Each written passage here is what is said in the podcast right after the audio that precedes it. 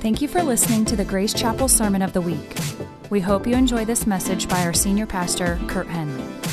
For more information about our church, visit our website at gracechapel.cc or follow us on social media at Grace Chapel, Ohio. Luke chapter 4. Luke chapter 4. You there?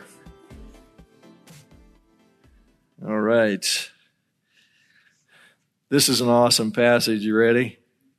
There's some cool stuff in this today. So, powerful, powerful stuff.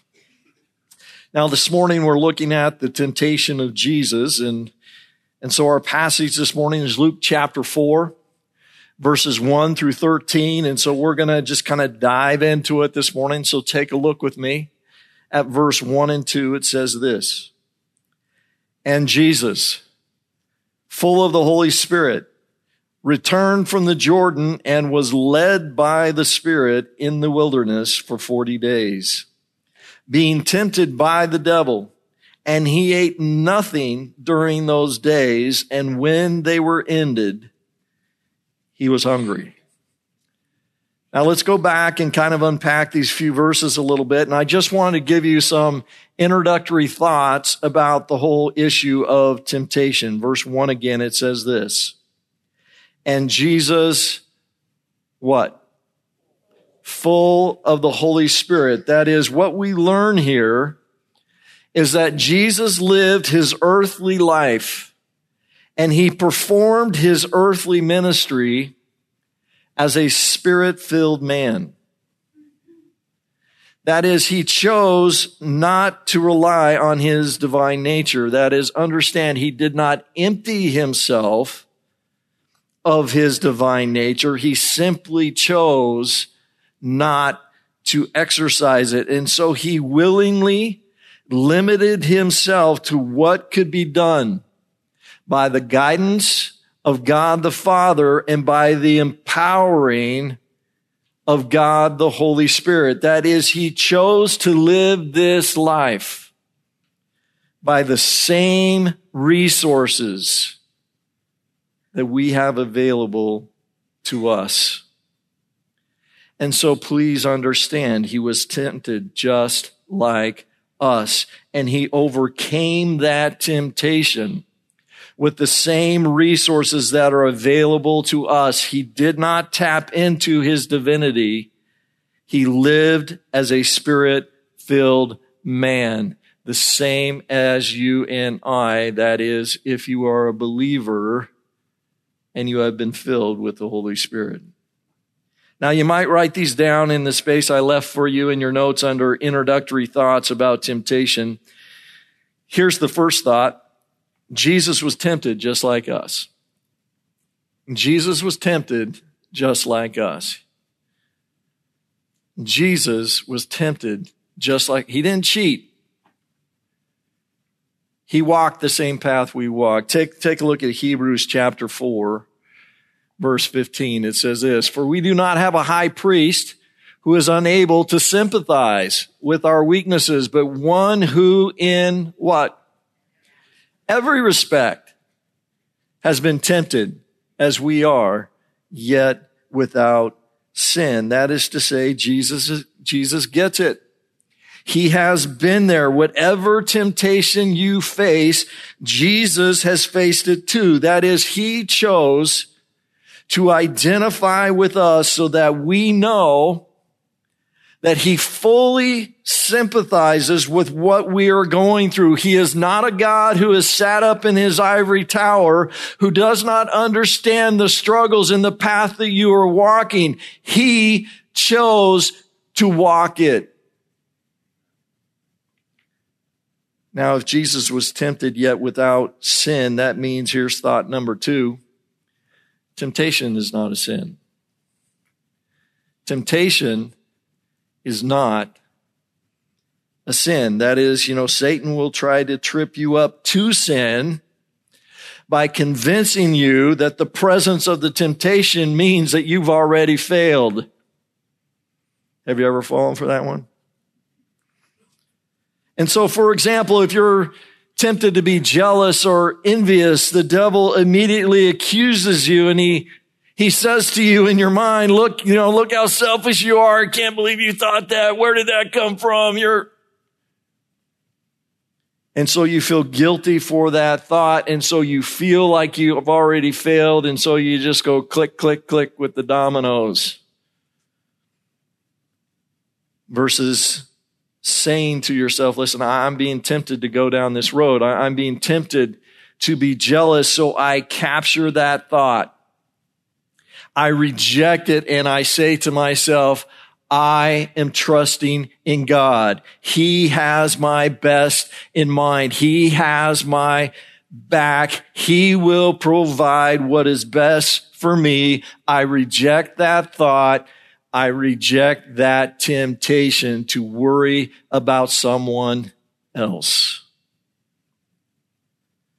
That is ultimately temptation is not sin. It's what we do with it that determines whether it, it is victory or whether it is sin.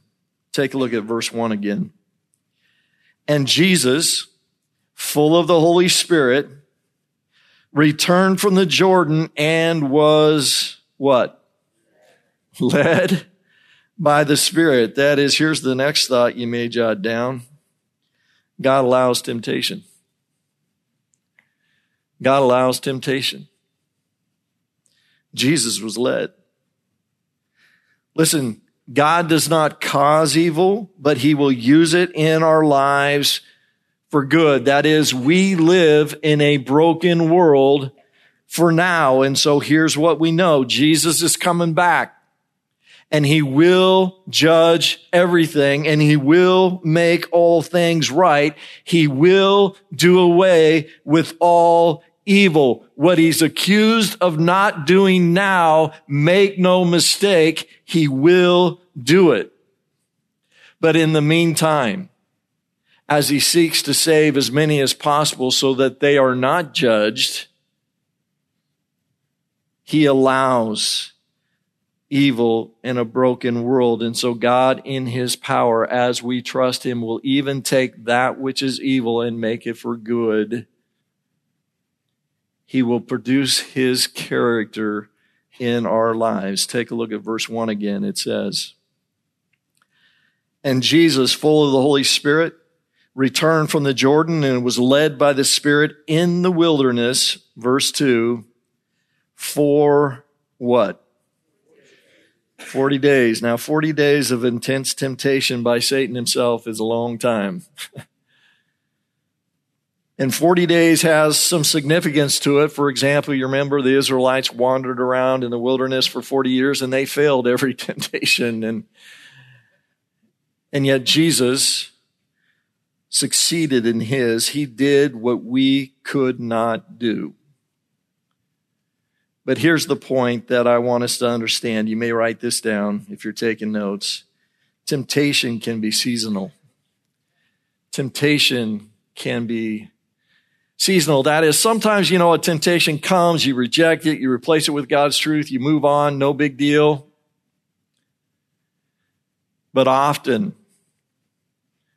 often, it comes in intensity. Often it comes in longer durations and often it comes in various ways during that duration, it comes in strong seasons of difficulties. Now, I want us to make another point here and to understand that not only did Jesus not sin when he was tempted, his temptations were actually more severe than what you and I face. That is, for us, oftentimes the pressure of temptation is released a little bit because we ultimately give in. Jesus never gave in. He withstood and withstands a greater pressure of temptation than we will ever face because he never gave in. He never failed in one thought, one deed ever. Verse 2 continues. Being tempted by the devil, and he, that's Jesus, ate nothing during those days. And when they were ended, he was, he was hungry. Now, typically I, I fast for four days and that's super hard for me. 40 days, that just is a very long time. And when you fast, it's very difficult at the first. But what you find is after a while, it becomes easier because your stomach shrinks and your body adjusts and you begin to lose your appetite and and what I've learned about long fasts here that Jesus was participating in is that when your appetite returns, that means you are on the verge of starving to death. That is, understand this is where Jesus was at. He was on the verge of being so physically deprived that he was starving to death. He was incredibly incredibly physically weak, incredibly, incredibly emotionally weak. He was as vulnerable as he possibly could be. And so that's when the devil comes to make his strike. So write that down in the empty space there that you have. This is the last one. Hopefully you had room. The devil tempts you when you are weakest. The devil tempts you when you are weakest. That is, he kicks you while you're down. He does not play fair. He's a dog. he will wait for the most strategic moment to strike. He will wait until you are weakest, most vulnerable, and then he will come. And so take a look with me at verse 3. The devil said to him, If you are the Son of God, now understand this if clause here actually means better in English, since. That is, what is being said here is, is in view of the fact that you are the Son of God, command this stone to become bread. That is, Satan is saying, you know what? You have the power to take care of this need yourself, so do it. I mean, God's obviously forgot about you or, or he's obviously not interested. So, hey, you know, satisfy yourself. Take matters into your own hands. You can. You have the power to do that. Fill this in the first temptation of Satan in Jesus' life, and likewise in our life as well as this. He gets us to question, he caused Jesus to question God's provision. God's provision. Satan is saying, Hey, man, you're the son of God. Why is your father not taking care of you? Why would he allow his only son to suffer? Why would he allow you literally to suffer to the point that you're starving to death? Where is he? That is ultimately, you know, this, this probably, that, that can't be God's will, you know. Satisfy yourself. Take care of it yourself. Why are you depending on God? That seems totally ridiculous. And so likewise, the devil comes to us and listen, he'll put this thought in your mind. Hey, I'm a Christian. I'm trying to follow God. I've given my life to God. Why isn't God taking care of me? Where is he? Why? Why does it always have to be so hard, so difficult? Why am I suffering so much and my family wrestles so much? And so listen, I can't take the pain I'm going to go fix my need in this moment my way. I, can't take the pressure. I'm going to go try to take the pressure off my own way. I'm going to go try to meet my need my way, my time. God's not doing what I want him to do on my timetable. I'm just going to go feel better on my own.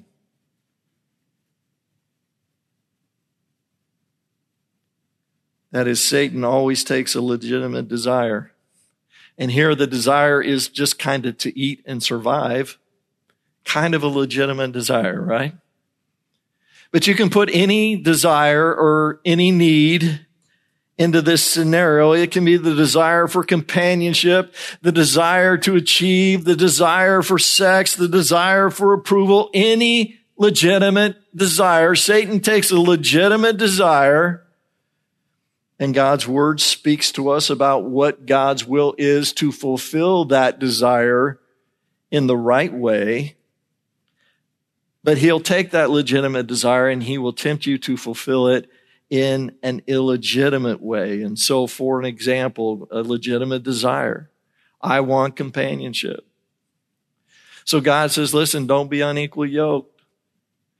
That is, don't date and don't marry someone who doesn't love me and is following me. Don't do it. Better not to marry than to marry the wrong person. They will make you or break you. And then Satan comes in and says, Hey, you know what? God's not bringing that mate. You know, you're, you're not getting any younger. you're lonely. Better go take care of your need yourself.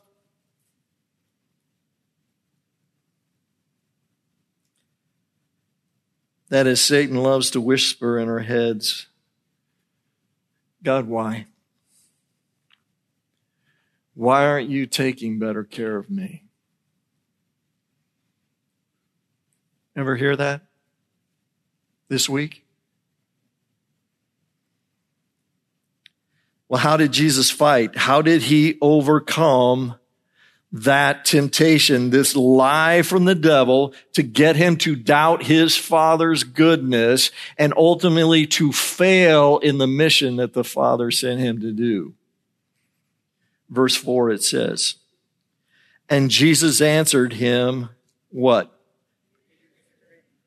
It is written it is written. That is Jesus quoted scripture and he's quoting Deuteronomy 8 3 here. Man shall not live by bread alone. That is, Jesus says, I trust God's word over my present need. I trust God's provision in his way, in his time. That is, say, or Jesus used scripture to fight Satan's temptation, not some elaborate divine power or resource that we don't have access to.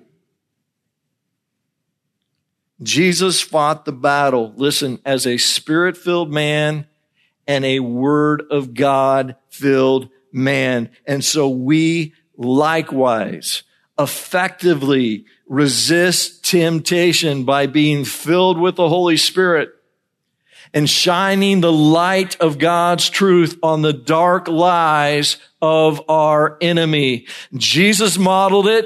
Jesus had victory and he showed us how we can have victory as well. Now, Satan doesn't give up there. He keeps pressing in the second temptation he throws at Jesus and ultimately in like manner to us as he questions God's promises. Fill that in. He questions God's promises. Take a look with me at verse 5. It says this And the devil took him up and showed him all the kingdoms of the world in a what? In a moment of time. That is, Jesus has a spiritual encounter here. Jesus has an intense spiritual experience here, a vision. And the source of that spiritual encounter is Satan himself. That is, I want us to understand, church. Satan can give you a spiritual encounter. Satan can give you a dream, a vision. An angel can come from the very presence of Satan and masquerade himself as an angel of light. And so I say to you, please always judge experience, your experience and someone else's experience by the word of God. Experience does not trump the word of God. Now, here is the trouble today.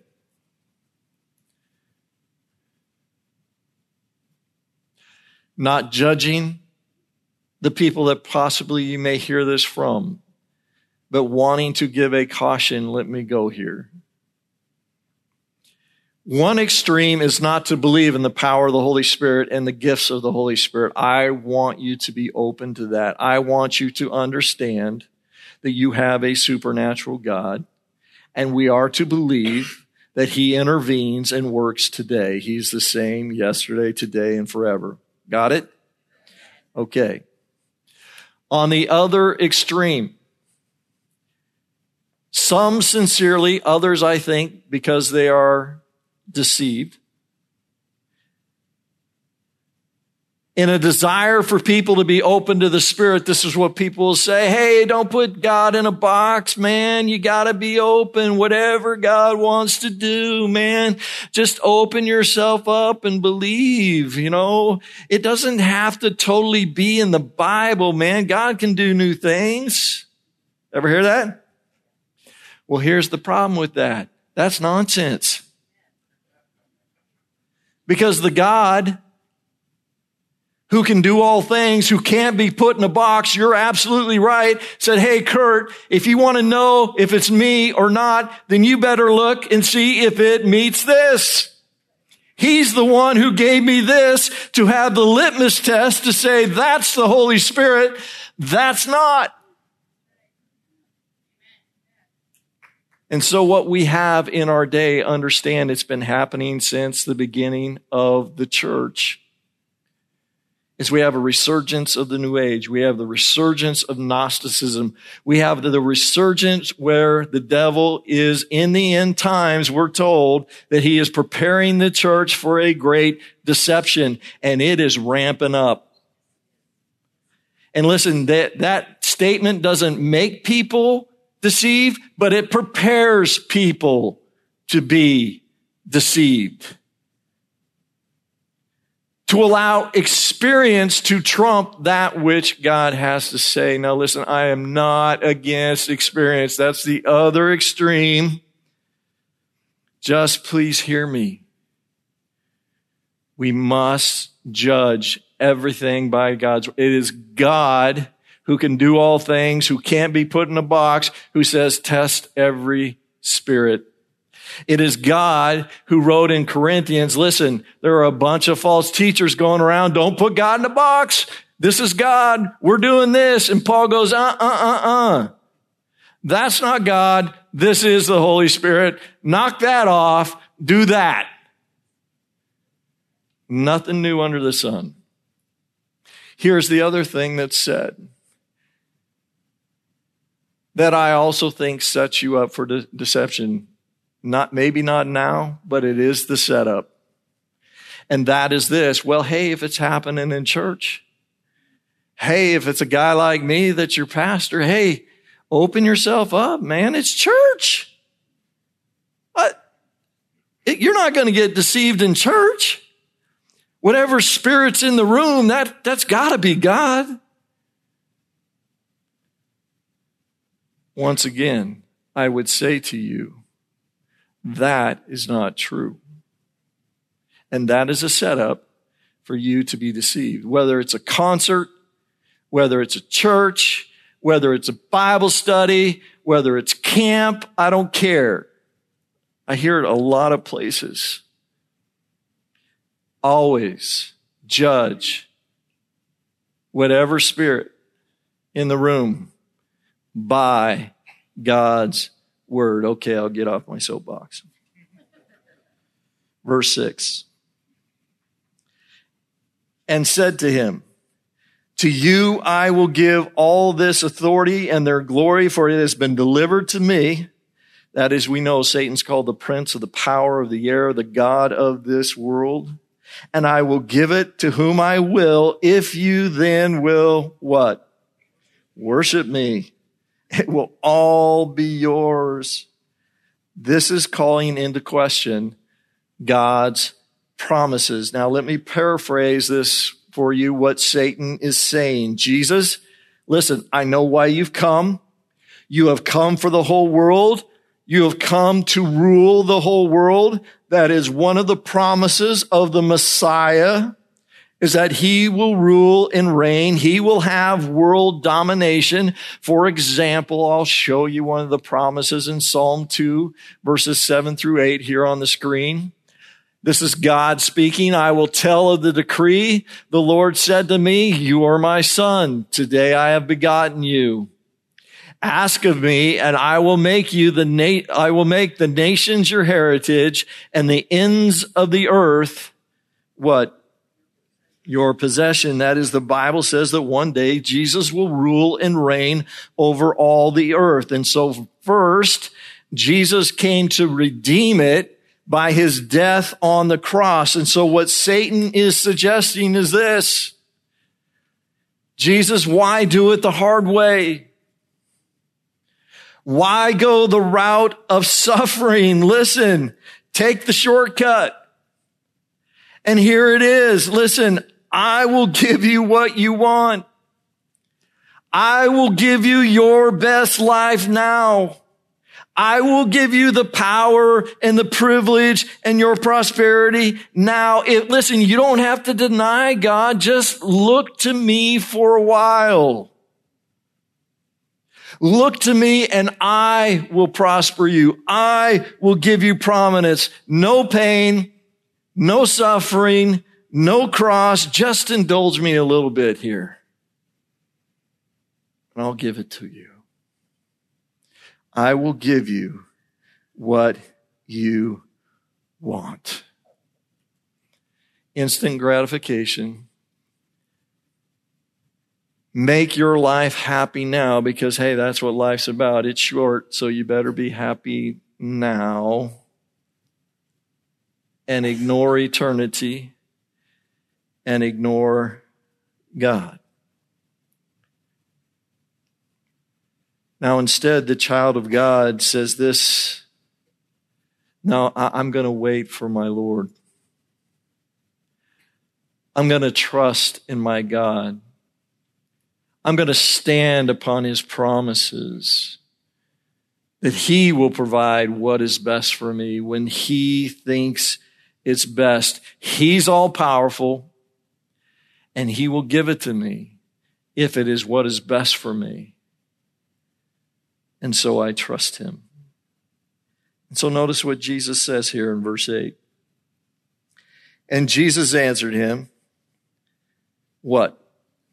It is written. It is written.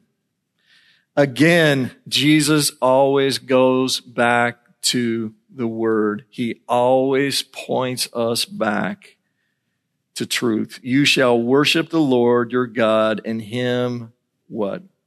Only shall you serve. Now, the third temptation is this. Fill this in in your notes. Satan questions God's protection, God's provision, God's promises, God's protection. Take a look at verse 9. It says this And he took him to Jerusalem, set him on the pinnacle of the temple, and said to him, If you are the Son of God, throw yourself down from here, for what? It is written. now, notice here. Uh oh. This is the devil quoting scripture. Satan knows the Bible. We need to understand that Satan is a better theologian than you and me. He knows God's word better than we do. He knows us better than we know ourselves. He has been conning humanity for a long, long time. And so when it comes to quoting the Bible, he's good at it. And he's good at twisting it. And he's good at live, leaving little parts out or adding little parts in. And so here he is going to quote scripture. Listen, proposing that one or two verses is all God has to say about his will on something. Take a look at verse 10. For it is written, and Satan is quoting Psalm 91 here, he will command his angels concerning you to guard you. And on their hands they will bear you up lest you strike your foot against a stone. Now, Satan suggestion here based on God's word. He doesn't misquote it here. Says, you're the son of God, Jesus. Hey, God the Father protects his son. He promises to do it. So let's test him. Let's see if he comes through. Let's give him an opportunity to, to fulfill what he says he will do. And so Jesus says, you know what? You're right. That's part of the picture.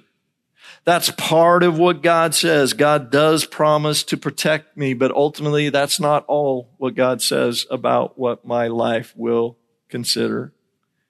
It's not all of what God says about his protection. In fact, God's word also says, verse 12, and Jesus answered him, it is said, you shall not put the Lord your God, what? To the test. That is, I want us to understand, church, you can take any verse, you can take any portion of Scripture and make it say anything you want it to. Anything. And listen, unbelievers do it all the time you know, don't judge. The Bible says don't judge, right? Well, that's part of what that verse says. False teachers do it all the time. Cults do it all the time. And so this is why we must understand the whole counsel of God's word. Listen, Every word has a context. Every verse has a context. Every chapter has a context. Every book has a context. And in order to rightly understand one verse of the Bible, you need to understand the whole of the Bible. And so listen, we preach the whole counsel of God's word here at Grace Chapel. One of our values is, you can clap for that. you, you can tell I bleed it a little bit. I get a little fired up about it, but one of my values is biblical preaching. And so that's why I teach to you verse by verse and, and I, I am worried about modern day preaching that gives you a few verses and a lot of jokes and a lot of stories. We preach God's word verse by verse because I want you to be edified by the words of God and I so, so want to protect you from the deception. Yes. Okay. I didn't mean to land there so much. Okay. Well, verse 13 concludes here. And when the devil had ended every temptation, he departed from him until what? Mm, can hardly wait till Jesus just pounds him in the dirt. that is, the devil was done for a moment. he was done. He would be back at the next most strategic time. And as we go through the gospel Luke, we'll see that Jesus is opposed every step by darkness as he seeks to proclaim his kingdom. Now, real quick, as we close, I want to give you seven key truths about temptation. This is how we win. This is how we win. First, fill this in in your notes. Jesus is your victory. We just sang about it. Jesus is your victory. That is ultimately take a look on the screen with me at Colossians 2 verses 13 through 15. And you who were dead in your trespasses and the uncircumcision of your flesh, God made alive together with him, having forgiven us all our trespasses by canceling the record of debt that stood against us with its legal demands. This he set aside, nailing it to the cross. He disarmed the rulers and authorities and put them to open shame by what? Triumph, triumphing over them in him. So here's what that is Satan. Satan talks to the child of God, you and me. And listen, he talks us into breaking God's laws. And then he comes along and he accuses us and condemns us and shames us. And he says, there you go again. There's your sin. There's those words. There's those thoughts. There's those deeds. You're no good, man. You're a failure. You ain't ever going to get it right. You belong to me. You're my possession. You better worship me. I got you hooked. I got you hooked on this or I got you hooked on that. You're never going to be free. And Jesus comes humbly and and he's tempted in every way that we are, yet without sin, and he goes to the cross in what looks like the greatest defeat in history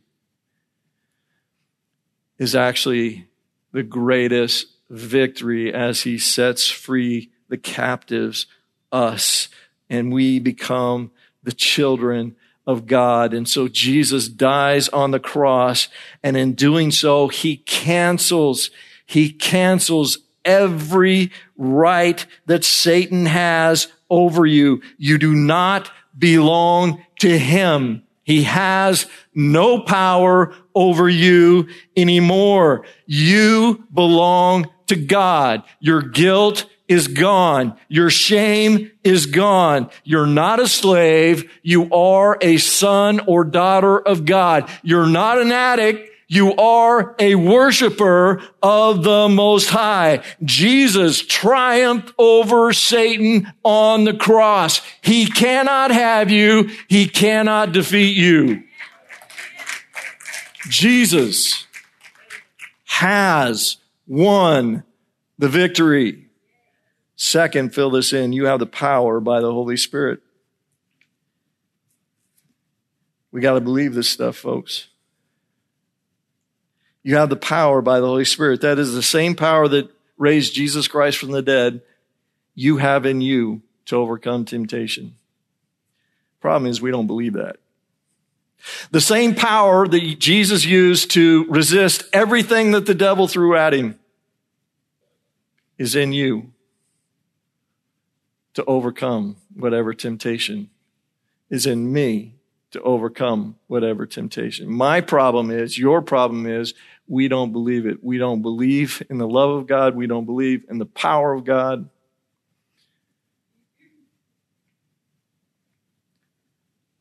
Third, fill this in. You fight with the sword of the Spirit. You fight with the sword of the Spirit. That is, Satan will lie, and so we counterpunch with the truth. That's how Jesus did it. That's how we do it. Fourth, fill us in. You stand in your identity in Christ. You stand in your identity in Christ. That is, in Christ, you are a new person. You are no longer the person that you used to be. You are forgiven. You are fully loved. You are fully accepted. You are salt and light. You are empowered. You are called. You are equipped in every way. We could go on, but the issue is by faith, I need to believe it is so because God has declared it to be. And so I stand in in who I am now in Christ. Fifth, fill this in. Escape is always possible. Escape is always possible. 1 Corinthians chapter 10 verse 13. No temptation is overtaking you that is not common to man. That is, everybody faces the same stuff. You're not the only one. You're not, you know, the, uh, the exception to the rule. Nobody knows what I go through, right? No temptation is not common to us all. God is faithful and he will not let you be tempted beyond your ability. But with that temptation, he will also provide what? The way of escape. That you may be able to endure it. That is, some of you think you can't get free of it. Some of you think you can't change. Some of you think you failed way too many times and so you blame it on someone else. You try to manage it. You try to hide it. Now here's the deal. God will always show you a door. Now, if you think about temptation in terms of fishing, you know, temptation is the bait. Whatever's going to get you and the devil knows what it is and you know what it is too. Temptation is the bait that covers Satan's hook that he wants to stick in your mouth and drag you into death, separate you from the love and relationship you have with God. He can't have you, but he can drag you into darkness and neutralize you. And here's what I want us to, to understand that in every temptation, there's always a door or a hook. And so run to the door. Run to the door with the Holy Spirit and with God's Word. We can resist every temptation. Jesus showed us how. Six, fill this in. Satan will eventually tap out. Satan will eventually tap out. We saw this with Jesus' temptation. After 40 days, Satan tapped out. James 4 says, if we resist the devil, he will flee from us. Satan will tap out. And then, seventh, fill this in. Listen, when you tap out, that is, you give in, you fail, repent and get back up. Repent and get back up. That is, life is a battle full of a lot of rounds. And here's the deal Jesus went to the cross and he was raised on the third day and he is seated at the right hand in the heavenlies.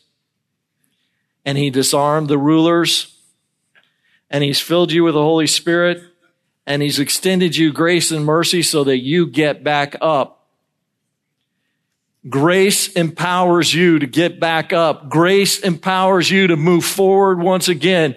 Grace empowers you to grow and to become all that God created you to be. Do not stay down. Never give up. Know His blood is always greater. His love is always greater. Never stay down and give Satan the opportunity to kick you more than is necessary.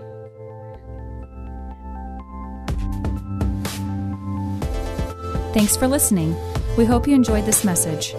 For more sermons like this, visit us online at gracechapel.cc